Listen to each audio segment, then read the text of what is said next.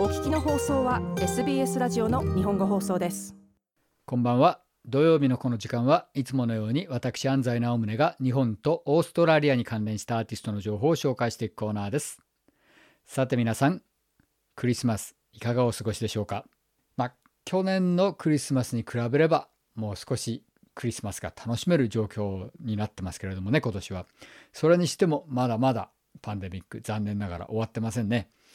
えー、クリスマス年末年始と皆さん羽目を外す時期ですけれどもまあ羽目は外してもマスクは外さずみたいな感じで、えー、頑張っていきたいと思いますで昨年のクリスマス私は何をしてたかというとですね The Teskey Brothers with Orchestra Victoria ヘイマーホールでのライブストリーミングというとてつもない企画をちょうど終わったところでしたね。えー、もうヘトヘトになって2日徹夜みたいな状況が終わったところだったと思うんですけれどもなんとその、えー、今でも、えー、YouTube でライブストリーミング見れますけれどもそのテスキーブラザーズ・オーケストラ・ビクトリアこれがアナログ版も含めたリリースになりました。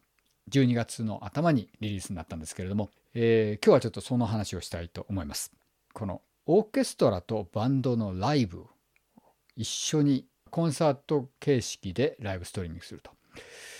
これはとんでもなく大変なんですよね。そんなにオーケストラとかに詳しくない方でも多分あのオーケストラっていうのは人数がとても多いというぐらいのことは、えー、知ってるんではないかと思うんですけれどもオーケストラがコンサートをやる時っていうのは普通はマイクとか立たないですね。オーケストラっていうのは生で迫力のある大音量が出るそういうコンサートですから PA とかないわけですよね。えー、生音です。でバンドがコンサートをやるってことになると当然マイクを立ててスピーカーから音が出てくると。このバンドとオーケストラが同時にやるっていうことになるとですねこれはオーケストラにも全部マイクを立てなきゃいけないんですね。それだけでももうとんでもなく大変です。さらにあのバンドは普通はあの指揮者とかいないですよね。ところがオーケストラっていうのは全部指揮者に合わせて演奏するんですよね。でこれが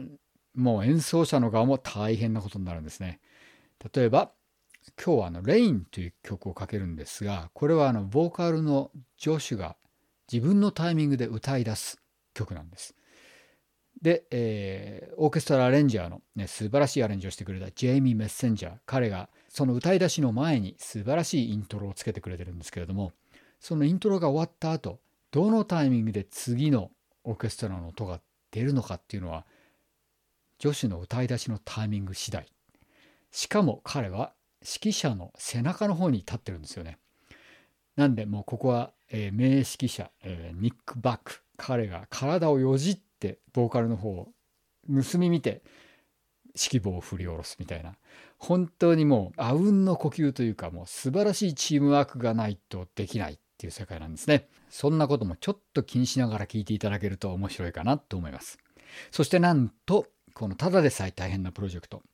実はこのアルバムの発売に合わせて来月 The Teskey Brothers with Orchestra Victoria なんと東海岸ツアーですね。えー、ブリスベン、シドニー、メルボルン。メルボルンは1月22日、シドニーマイアミュージックボールですけれども、これはもうストリーミングにも増して大変なプロダクションです。私はもうほとんどそのプレッシャーでストレスだらけなクリスマスになっておりますけれども、えー、それではその、えー、素晴らしいチームワークで完成しました The Teskey Brothers with Orchestra Victoria の Live at Hamer Hall からレインを聴いてください。